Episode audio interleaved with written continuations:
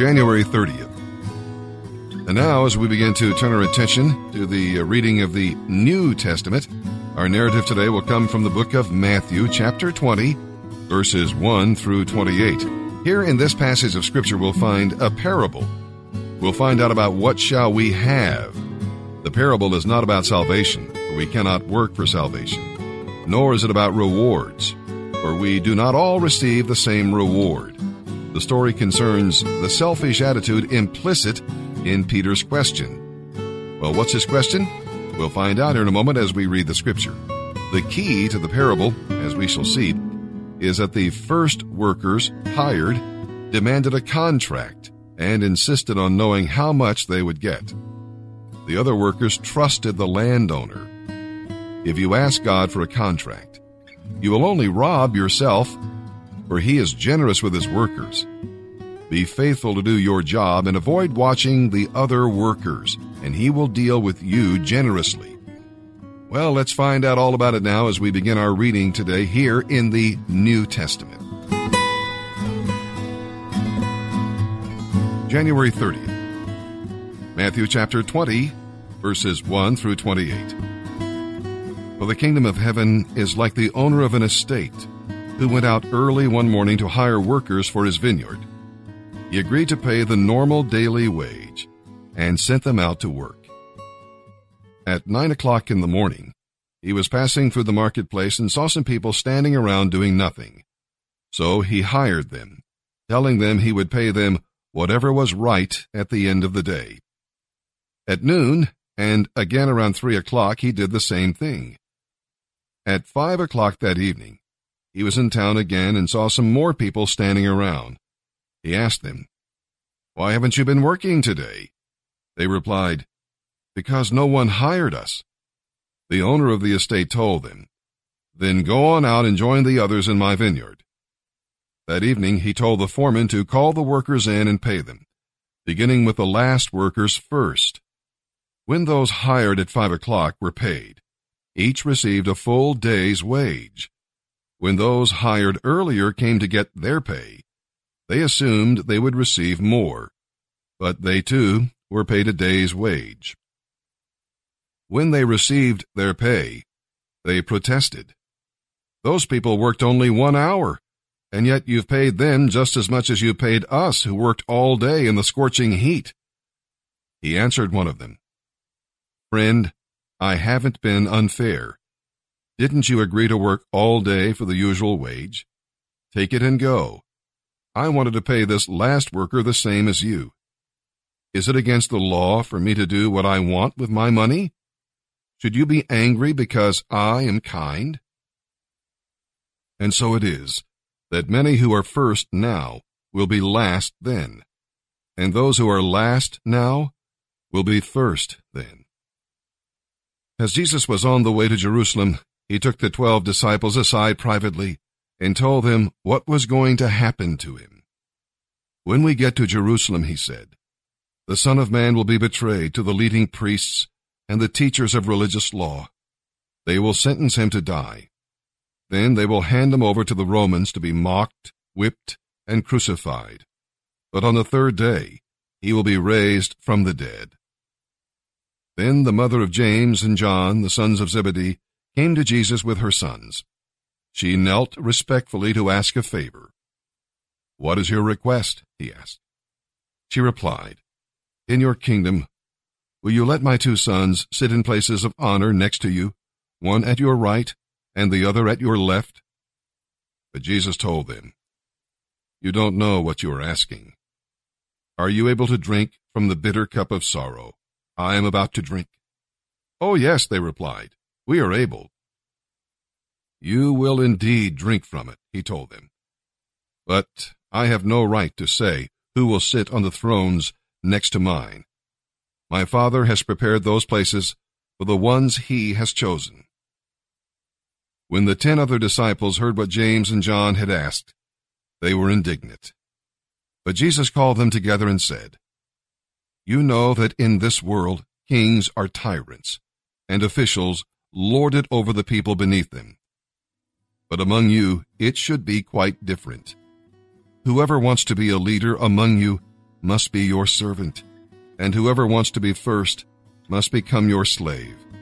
For even I, the Son of Man, came here not to be served, but to serve others, and to give my life as a ransom for many. My name is Rob Lee. I'm from Gay County, Ohio. I'm married to a wonderful woman who has three children six, five, and four. I have two children from my previous marriages who are 26 and 18, who I love dearly and miss tremendously. I've been doing drugs for 18 years. In a few months, I started dealing. The Friday before Christmas, the cops kicked in my door. Before the cops entered my home, I disposed of the drugs. The landlord knew I was not good for his business, so I was kicked out and become homeless. My friend took me in and referred me to the refuge. On New Year's Eve, I was accepted into the ministry. Since being here, I've learned a lot. Being sober has taught me self control, obedience. I've reestablished my relationship with God. I've gained some tremendous relationships with fellow brothers that are trying to better their lives. The refuge system has a structure that I will use to live better once I'm back with my wife and kids. I'm leaning on the Word of God and applying daily in my relationships. My prayer life has improved, and I'm challenged daily. I have patience and self control, and I'm learning a lot about myself. I still hope to gain more insight and knowledge, and I know I'm in the right place. My goal is to become a better man of God, to partner with my wife and lead our children. My encouragement to everyone listening would be to trust the system and the leaders that have gone before us. Build each other up daily because our flesh is weak. Understand that the correction we receive is for our benefit.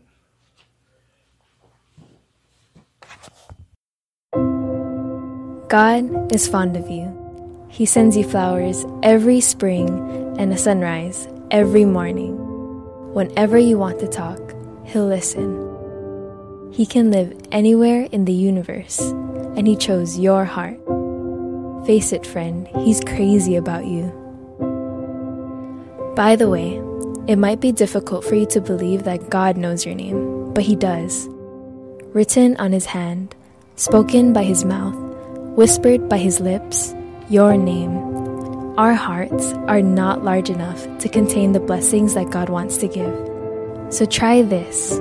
The next time a sunrise steals your breath or a meadow of flowers leaves you speechless, remain that way. Say nothing and listen.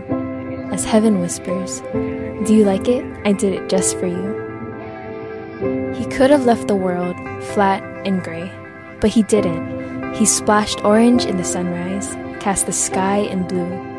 Why give a flower a fragrance? Why give food its taste?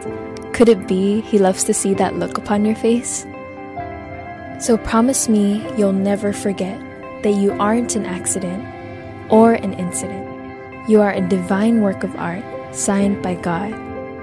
You are deliberately planned, specifically gifted, and lovingly positioned on this earth. You were knit together by the master craftsman. Maybe you don't want to trouble God with your hurts, but He cares about you. Your Heavenly Father is very fond of you and only wants to share His love with you. Flooded by emotion, overcome by pride, the Star Maker turns to us one by one and says, You are my child. I love you dearly. I'm aware that someday you'll turn from me and walk away. But I want you to know I've already provided a way back.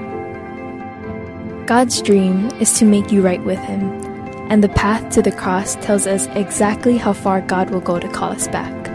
It is not our love for God, it is God's love for us in sending His Son to be the way to take away our sins. You wonder how much I love you.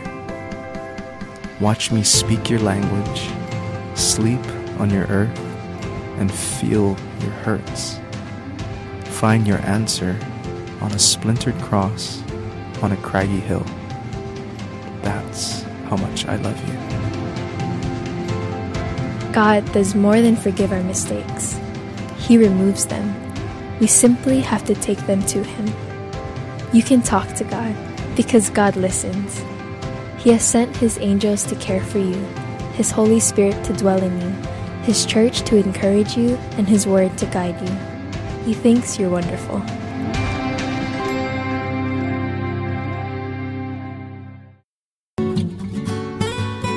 Psalm 25, verses 1 through 15. This psalm is helpful when you're making decisions and seeking God's will. What kind of people does God guide? Well, those who glorify Him. If you want His will for His glory, He will show you the right path. If you have selfish motives, He may let you have your way, and then you will regret it. And God guides those who wait you're not wasting time when you wait on the Lord in prayer. He guides those who ask. God wants to show you His ways, teach you His paths, and lead you in His truths. The Word of God and prayer always go together. So spend time in His Word. If you ask Him sincerely, He will answer you clearly. He guides those who are clean, and He guides those who submit. The God does not guide rebels, but he joyfully leads those who fear him and submit to his will. So keep your eyes on the Lord and let him have his way. He knows where he's going and what he's doing, so follow him by faith. The enemy was slandering David again, and he had no way to vindicate himself. Samuel Johnson called slander the revenge of a coward, and it is. What should you do when people spread lies about you? Psalm 25, verses 1 through 15, the Psalm of David. To you, O Lord, I lift up my soul. I trust in you, my God. Do not let me be disgraced, or let my enemies rejoice in my defeat. No one who trusts in you will ever be disgraced, but disgrace comes to those who try to deceive others. Show me the path where I should walk, O Lord. Point out the right road for me to follow. Lead me by your truth and teach me, for you are the God who saves me. All day long I put my hope in you. Remember, O Lord, your unfailing love and compassion, which you have shown from long ages past. Forgive the rebellious sins of my youth. Look instead to the eyes of your unfailing love, for you are merciful, O Lord. The Lord is good and does what is right. He shows the proper path to those who go astray. He leads the humble in what is right, teaching them his way. The Lord leads with unfailing love and faithfulness all those who keep his covenant and obey his decrees. For the honor of your name, O Lord, forgive my many, many sins. Who are those who fear the Lord? He will show them the path they should choose. They will live in prosperity, and their children will inherit the promised land. Friendship with the Lord is reserved for those who fear him with them he shares the secrets of his covenant. My eyes are always looking to the Lord for help, for he alone can rescue me from the traps of my enemies. Proverbs chapter 6, verses 6 through 11. Take a lesson from the ants, you lazy bones. Learn from their ways and be wise. Even though they have no prince, governor, or ruler to make them work, they labor hard all summer, gathering food for the winter. But you, lazy bones, how long will you sleep? When will you wake up? I want you to learn this lesson. A little extra sleep, a little more slumber, a little folding of the hands to rest